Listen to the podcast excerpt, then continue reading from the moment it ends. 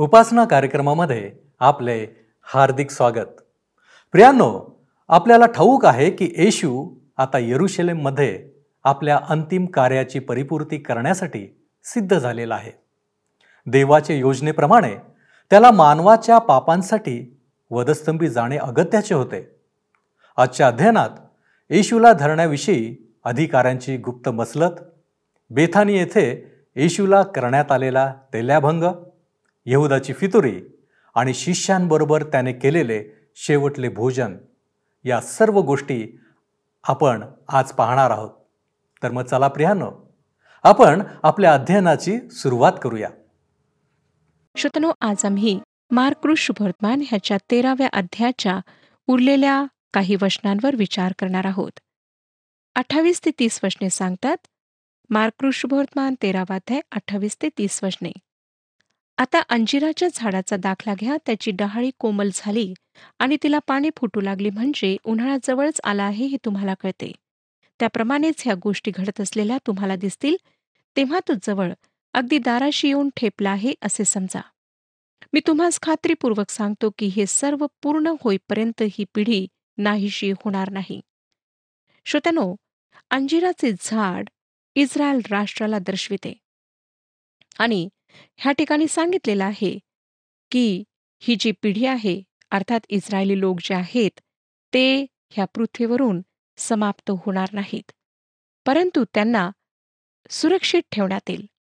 आणि पुन्हा तो म्हणतो की हे सर्व पूर्ण होईपर्यंत ही पिढी नाहीशी होणार नाही अर्थात ह्या सर्व गोष्टी समाप्त होईपर्यंत इस्रायली पिढी नाहीशी होणार नाही. नंतर एकतीसावं वचन बघा. आकाश व पृथ्वी ही नष्ट होतील परंतु माझी वचने नष्ट होणार नाहीत. होय श्रोतानो परमेश्वराचं जे वचन आहे ते सदा सर्व काळ एकसारखं आहे. ते कधीच टळत नाही किंवा नष्ट होत नाही.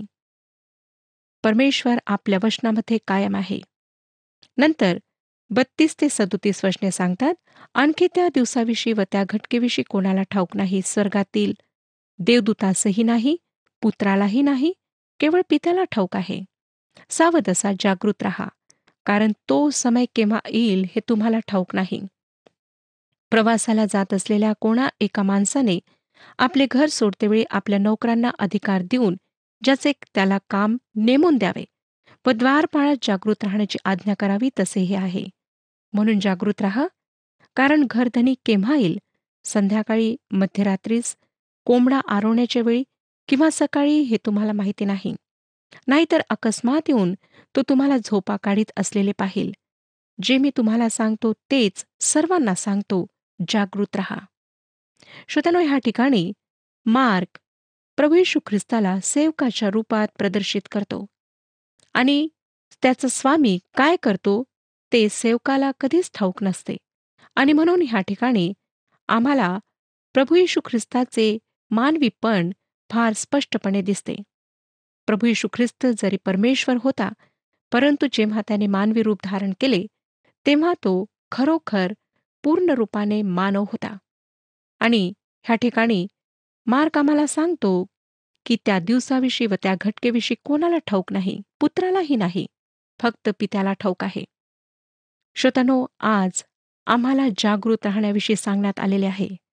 कारण प्रभू यशू ख्रिस्त त्याच्या लोकांना वर उचलून घेण्याकरिता केव्हा येईल हे आम्हाला माहिती नाही.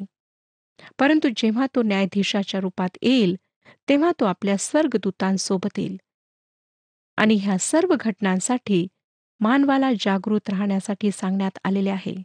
आम्हाला जागृत राहायचे आहे अर्थात आत्मिक रूपाने. ह्याचा अर्थ असा नाही की आम्ही मुळीच झोपू नये. शारीरिक रूपाने आम्ही झोपू शकतो परंतु आत्मिक रूपाने आम्हाला जागृत राहायचे आहे.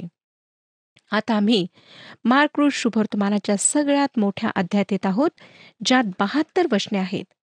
आता निश्चितपणे आम्ही अशा अध्यात आहोत श्रोत्यानो ज्यामध्ये आम्हाला कृती दिसते. तरी सुद्धा येशू आता कृती करणारा म्हणून आमच्यासमोर नाही. शत्रू व मित्र ह्या दोहोंमुळे त्याला बरीच कृती करावी लागली.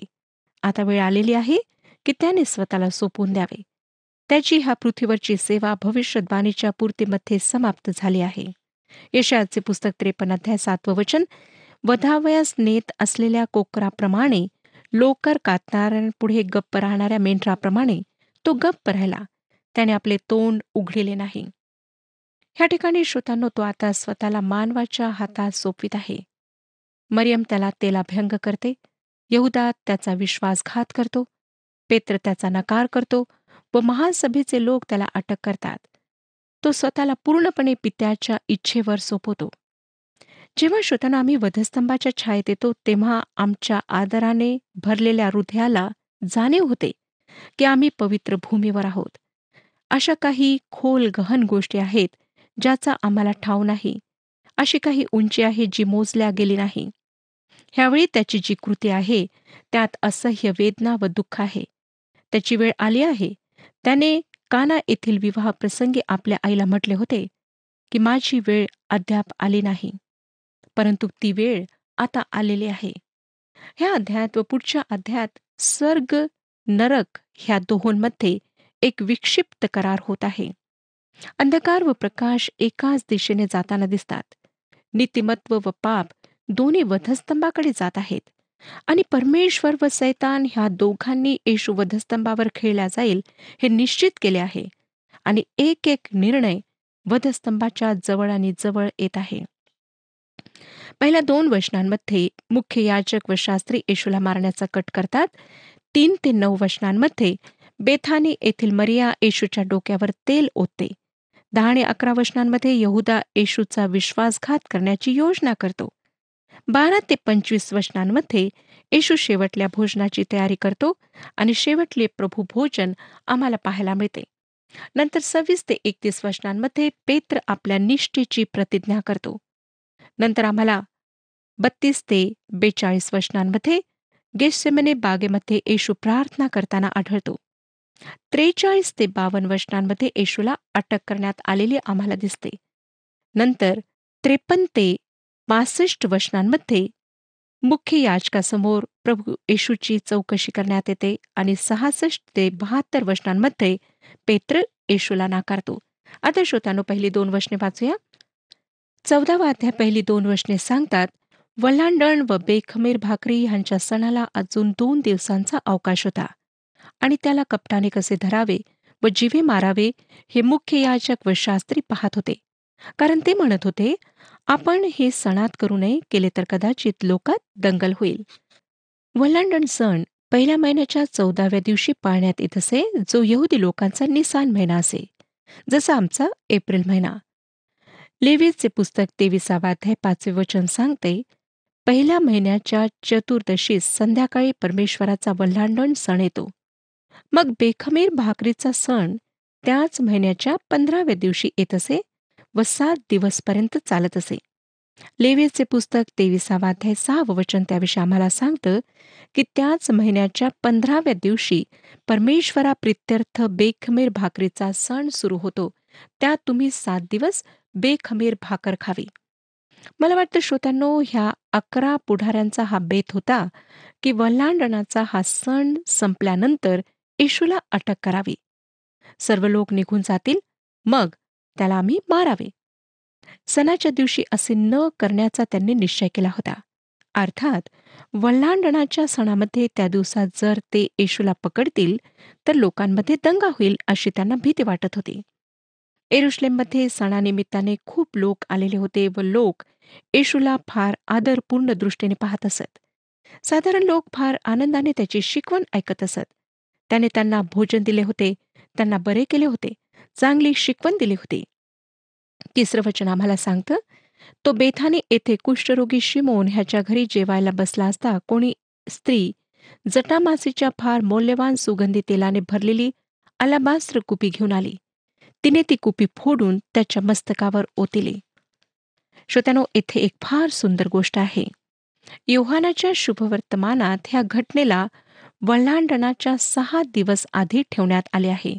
योहान शुभवर्तमान बारावाध्याय पहिलं वचन बघा. योहान शुभवर्तमान बारावाध्याय आणि पहिलं वचन. मग येशू वल्हांडणाच्या पूर्वी सहा दिवस बेथानेस आला ज्या लाजराला येशूने मेलेलातून उठविले होते तो तेथे होता. नंतर काय मत्तय व मार्कने ह्या घटनेला वल्हांडणापूर्वी ठेवून चूक केली? नाही. आम्ही हे लक्षात ठेवले पाहिजे की नाही मत्ते नाही मार्क कालक्रमानुसार हे सांगण्याचा प्रयत्न करीत आहेत. त्यांचा उद्देश आहे की यहुदाच्या त्या विश्वासघाताच्या भयंकर कृत्यापूर्वी ही सुंदर घटना ठेवण्यात यावी. ते प्रकाश व अंधकार ह्यामधील अंतर विरोध चित्रित करीत आहेत म्हणून अशा प्रकारे त्यांनी ह्याला एकत्रित आणलेले आहे.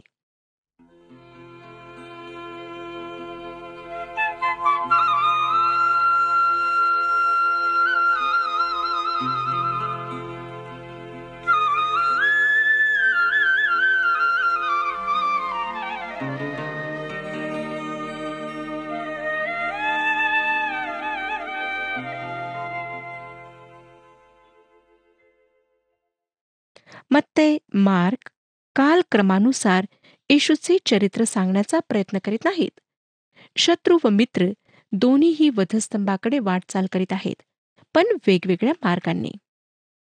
पेथाने येथील मरिया प्रकाश व प्रेम ह्या मार्गाने वधस्तंभाकडे येत आहे. यहुदा दुष्ट व वाईट उद्देशाने भरलेला आहे. मार्गमध्ये तर श्रोत्यानो ह्या स्त्रीचे नाव दिलेले नाही पण योहान आम्हाला सांगतो की ती स्त्री मरिया होती जी मार्था वलाजर यांची ह्यांची बहीण होती. योहान कृष्णभोर्तमान बारावा ते तिसरं वचन बघा. तेव्हा मरियेने अर्धा शेर शुद्ध जटामासेचे मोलवान सुगंधी तेल घेऊन येशूच्या चरणास लावले आणि आपल्या केसांनी त्याचे चरण पुसले. तेव्हा त्या सुगंधी तेलाच्या वासाने घर भरून गेले. पुढे चौथं आणि पाचवं वचन आम्हाला सांगतं तेव्हा कित्येक जण आपसा चढफडून म्हणाले ह्या सुगंधी तेलाची अशी नासाडी कशासाठी केली? कारण हे सुगंधित तेल तीनशेपेक्षा अधिक रुपयास विकून ते गोर गरिबास देता आले असते अशी ते तिच्याविषयी कुरकुर करीत होते. योहान आम्हाला हे सुद्धा सांगतो की असे म्हणणारा यहुदा होता ज्याने असे म्हटले व दुसऱ्यांनी पण त्यात भाग घेतला. खरेचे कारण होते ते म्हणजे त्याला गरिबास दान देण्याच्या धर्मार्थ कार्याच्या सल्ल्याद्वारे झाकण्यात आले. यहुदा तर स्वतःच्या स्वार्थासाठी ते प्राप्त करू इच्छित होता. आज सुद्धा श्रोत्यानो लोक ख्रिस्ती कार्यामध्ये अशा प्रकारे करण्याचा प्रयत्न करतात. जर त्यांनी यहुदाला ते पैसे गरिबाच्या कल्याणासाठी दिले असते तर आपणाला काय वाटतं? ते पैसे कुठे गेले असते? सहा आणि सात वशने बघा. परंतु येशू म्हणाला हिच्या वाटेत जाऊ नका हिला त्रास का देता? हिने माझ्यासाठी एक सत्कृत्य केले आहे. गोरगरीब नेहमीच तुमच्याबरोबर असतात व पाहिजे तेव्हा तुम्हाला त्यांचे बरे करीता येते परंतु मी तुम्हाबरोबर नेहमीच आहे असे नाही. जर ते प्रामाणिक असते तर गरिबांना मदत करण्याची त्यांच्याजवळ बरीच संधी होती. पण ते ती मदत कधी करू शकत होते. गरीब लोकांचा ह्या दिवसात खूप भरमार आहे. व ह्या युगाची ती एक खास गोष्ट आहे. येशू येऊपर्यंत ह्या गरिबीचे निर्मूलन होऊ शकणार नाही. जगात श्रोत्यानो अनेक अशा चुकीच्या गोष्टी आहेत ज्यांना प्रथम आम्ही ठीक करायला हवे. आठ आणि नऊ वशने बघा. हिला जे काही करिता आले ते हिने केले आहे. हिने उत्तर कार्यासाठी माझ्या शरीराला अगोदरच सुगंधद्रव्य लाविले आहे. मी तुम्हाला खचित सांगतो की सर्व जगात जेथे जेथे सुवार्तेची घोषणा करण्यात येईल तेथे तेथे हिने जे केले आहे तेही हिच्या स्मरणार्थ सांगण्यात येईल. जे काही ती करू शकत होती ते तिने केले हेच तो प्रत्येक मानवाला करण्यास सांगतो. परंतु लक्षात घेण्यासारखी महत्वाची गोष्ट म्हणजे मरियेजवळ आत्मिक सूक्ष्मदर्शीपणा होता ज्याची येशूच्या प्रेषितांमध्ये ह्यावेळी उणीव होती. तिने त्याच्या शरीराला उत्तर कार्यासाठी आधीच सुगंधद्रव्य लावले ह्याविषयी विचार करा. ही गरीब अशक्त स्त्री ह्या घटनांच्या बाहेरच्या कडेवर उभी होती ज्या घटना वधस्तंभाकडे वाटचाल करीत होत्या व तिने प्रभू येशूला हे दाखविले की तिने त्याच्या उद्देशाला समजून घेतले आहे. शिष्यांपैकी कोणालाच ह्याची जाणीव झाली नाही मात्र तिला झाली. त्या कुपीला फोडण्याद्वारे जो सुवास सगळीकडे पसरला तो आज आमच्या दिवसापर्यंत शतकानुशतके पवित्र आत्म्याच्याद्वारे पसरलेला आहे. आज सुद्धा त्याच्या गोडव्याने लोकांची हृदय भरतात. येथे त्याच्या दुःख व यातनांच्या सावलीत कोणी होते जिला ह्या सर्व गोष्टी समजल्यात. श्रोत्यानं वाचायला हे फार सोपं वाटतं व कदाचित अर्थहीन सुद्धा वाटत असेल. काय आपणापैकी कोणी येशूकरिता अशा प्रकारची कुपी तोडली आहे जिचा सुवास आमच्या सर्वांच्या जीवनात असून जो दुसऱ्यांसाठी आशीर्वादाचे कारण बनला आहे? आमच्यापैकी काही यहुदाप्रमाणे विचार करीत असतील ज्यांना गरिबांची जास्त काळजी आहे.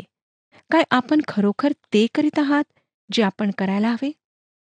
आता तिने जे इतके चांगले कार्य केले त्या कार्यानंतर आम्हाला यहुदाचा विश्वासघात पाहायला मिळतो. दहा आणि अकरा वचने सांगतात नंतर त्या बारा जणांपैकी एक म्हणजे यहुदा इस्करियोत हा त्याला मुख्य याचकाच्या स्वाधीन करून देण्याच्या विचाराने त्यांच्याकडे निघून गेला. त्याचे म्हणणे ऐकून त्यांना आनंद झाला आणि त्यांनी त्याला पैसे देऊ केले. तेव्हा तो त्याला धरून देण्याची सोयीस्कर संधी पाहू लागला. श्रोतनो इथे आम्हाला यहुदा त्याचे अंधकारातील कार्य करताना दिसतो. हा आता येशूला मारण्याचा कट करीत आहे. हा कट म्हणजे त्याची विश्वासघात करण्यास योग्य वेळेची प्रतीक्षा करणे. आम्हाला योहानाच्या शुभवर्तमानात आढळतं की प्रभूने यहुदाला म्हटले तुला जे करावयाचे आहे ते लवकर करून टाक. म्हणून यहुदाने परुषांकडे जाऊन म्हटले असेल की तुम्ही लवकर जाऊन त्याला पकडा कारण आमचा कट उघडकीस आला आहे. त्याने मला म्हटले आहे की तुला जे करावयाचे आहे ते लवकर कर. तो कदाचित हे शहर सोडून सुद्धा जाईल. म्हणून ते लवकर सैनिकांना घेऊन त्याला अटक करण्याकरिता गेले. मार्कृ शुभवर्तमानामध्ये वापस जाऊन आम्हाला दिसतं की दुसरी जी गोष्ट नमूद करण्यात आली आहे ती म्हणजे प्रभू वल्हांडणाची तयारी करीत आहे. चौदावा अध्याय बारावं वचन बघा. बेखमीर भाकरीच्या सणाच्या पहिल्या दिवशी वल्हांडणाचा यज्ञ पशु मारित असत. त्या दिवशी त्याचे शिष्य त्याला म्हणाले आपण वल्हांडणाचे भोजन करावे म्हणून आम्ही कोठे जाऊन तयारी करावी अशी आपली इच्छा आहे? वल्हांडणाच्या वेळी बेखमीर भाकरी खायची असे. निर्गमचे पुस्तक बारा ते चौदा ते वीस वर्षने आम्हाला सांगतात हा दिवस तुम्हाला स्मारका दाखल होईल. त्या दिवशी तुम्ही परमेश्वरासाठी मेळा भरून सण पाळावा. पिढ्यानपिढ्या अगदी कायमचा विधी समजून हा सण तुम्ही पाळावा. सात दिवस तुम्ही बेखमीर भाकरी खावी. पहिल्याच दिवशी तुमच्या घरातील सर्व खमीर काढून टाकावे. पहिल्या दिवसापासून सातव्या दिवसापर्यंत जो कोणी खमीराची भाकरी खाईल त्याचा इस्रायलातून उच्छेद करावा. पहिल्या दिवशी तुमचा पवित्र मेळा भरवावा. तसाच सातव्या दिवशीही पवित्र मेळा भरवावा. ह्या दोन्ही दिवशी काही काम करू नये. मात्र प्रत्येक व्यक्तीच्या खाण्यापिण्यासंबंधाने जे काही करावयाचे असेल ते करावे. या प्रकारे तुम्ही बेखमीर भाकरीचा सण पाळावा. कारण ह्याच दिवशी मी तुमच्या सेना मिसर देशातून बाहेर आणल्या. यास्तव हा दिवस पिढ्यानपिढ्या कायमचा विधी म्हणून पाळावा. पहिल्या महिन्याच्या चौदाव्या दिवसाच्या संध्याकाळपासून तो त्या महिन्याच्या एकविसाव्या दिवसाच्या संध्याकाळपर्यंत तुम्ही बेखमीर भाकरी खाव्या. सात दिवसपर्यंत तुमच्या घरात खमीर मुळीच नसावे. कारण जो कोणी एखादी खमीराची वस्तू खाईल तो परदेशी असो की स्वदेशी असो त्याचा इस्रायलाच्या मंडळीतून उच्छेद करावा. तुम्ही कसलाही खमीराचा पदार्थ खाऊ नये. तुमच्या सगळ्या घरात बेखमीर भाकरी खाव्या. आता शिष्य हे जाणून घेण्यास इच्छुक होते की ते वल्लांडणाचे भोजन कुठे करतील? थोड्याच वेळात काही तासांमध्ये येशू वल्हांडणाचा जो अर्थ आहे तो पूर्ण करणार होता. चौदावं वचन बघा. तो आज जाईल तेथल्या घरधान्याला असे सांगा गुरुजी विचारतात मी आपल्या शिष्यांसह वल्हांडणाचे भोजन करावे अशी माझी उतरावयाची जागा कुठे आहे? आता मला वाटतं पुन्हा येशूची मानवता ह्याद्वारे प्रगट करण्यात आली आहे. हे सुद्धा प्रगट करण्यात आले आहे की तेथे त्यावेळी त्याच्यावर प्रेम करणारे सुद्धा लोक होते व त्याच्यासाठी ते वल्हांडणाची तयारी करीत होते. ह्यावरून हे सत्य सुद्धा प्रगट होते की आमचा प्रभू सर्वज्ञानी परमेश्वर आहे. हा जो मालक होता त्याचे नाव दिलेले नाही पण तो येशूच्या मागे चालणारा होता हे निश्चित. श्रोत्यानो ही खोली ख्रिस्ताला आधीच देण्यात आली होती. येशूच्या तीन वर्षाच्या सेवा काळात हा माणूस त्याच्याकडे आला असावा व त्याने ती खोली आपण वापरावी अशी त्याला विनंती केली असेल. मला वाटतं त्याने म्हटले असेल की जेव्हा तू वल्हांडण पाळण्यास एरुश्लेमेत येशील तेव्हा माझ्या ह्या खोलीत उतरशील. पंधरा आणि सोळा वशने सांगतात मग तो सजवून तयार केलेली एक माडीवरची मोठी खोली तुम्हाला दाखवील. तेथे आपल्यासाठी तयारी करा. मग शिष्य निघून नगरात गेले. तेव्हा त्याने सांगितल्याप्रमाणेच त्यास आढळले आणि त्यांनी वल्हांडणाची तयारी केली. लक्षात घ्या की उसण्या घेतलेल्या खोलीत ख्रिस्ताने वल्हांडण सण साजरा केला. अर्थातच ही खोली येशूसाठी तयार करण्यात आली होती. म्हणून मला वाटतं की ह्याविषयी आधीच गोष्टी झालेल्या असतील. त्या ठिकाणी घराचा मालक पाय धुण्यास नव्हता. हा खाजगी रीतीने साजरा करण्यात आलेला वल्हांडण होता.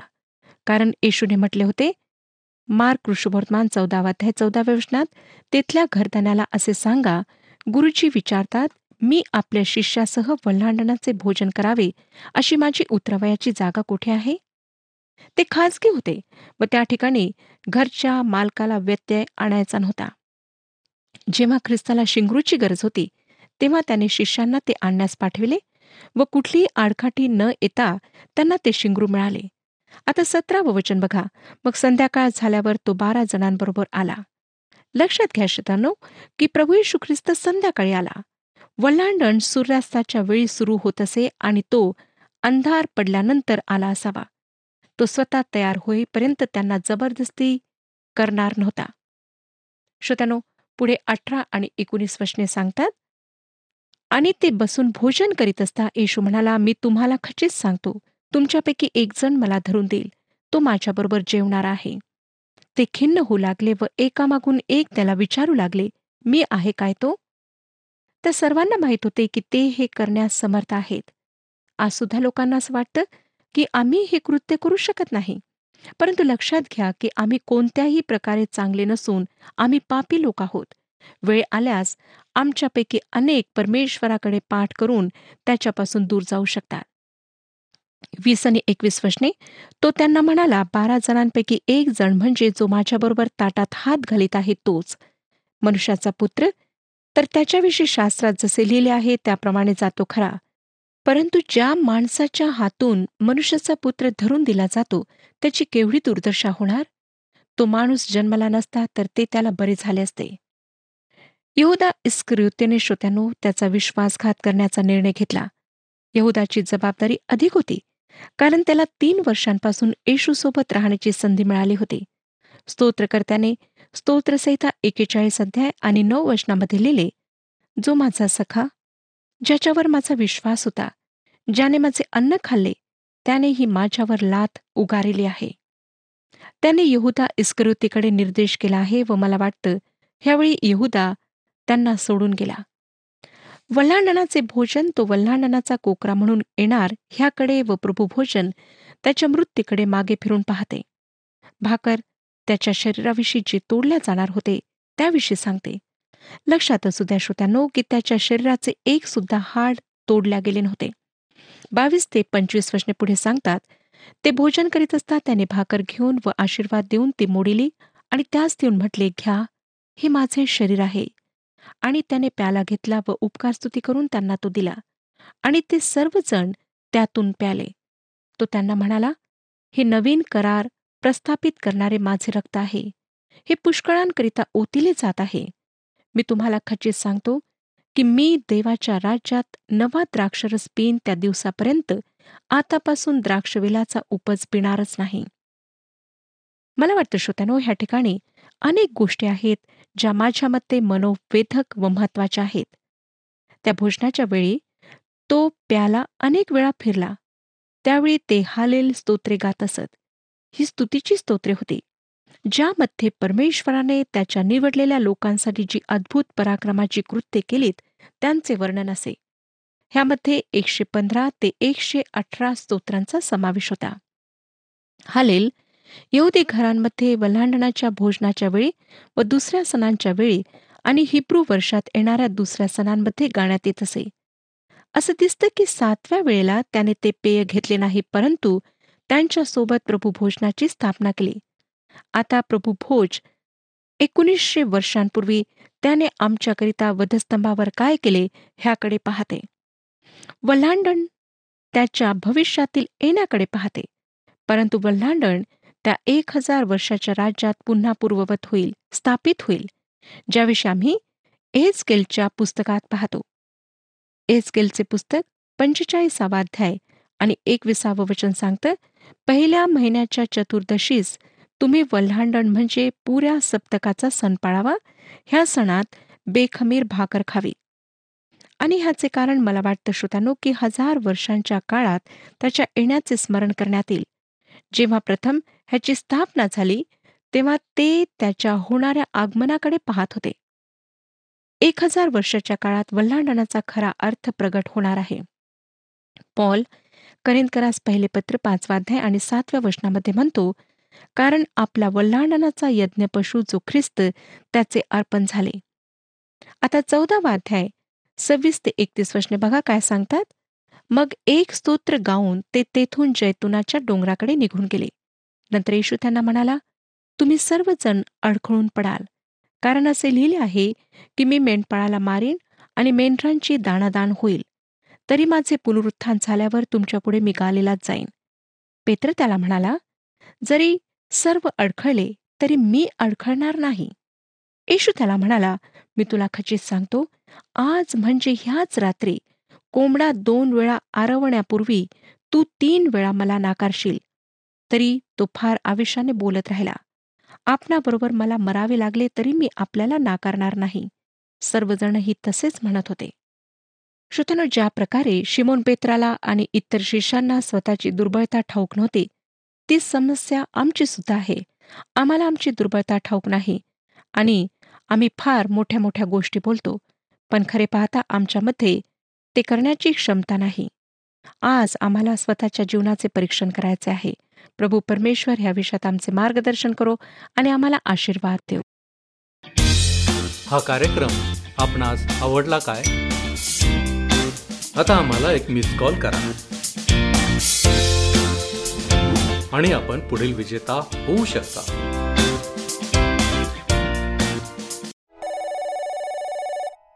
प्रियानो आज आपण पाहिले की येशूची इच्छा आहे की आम्ही जागृत असावे.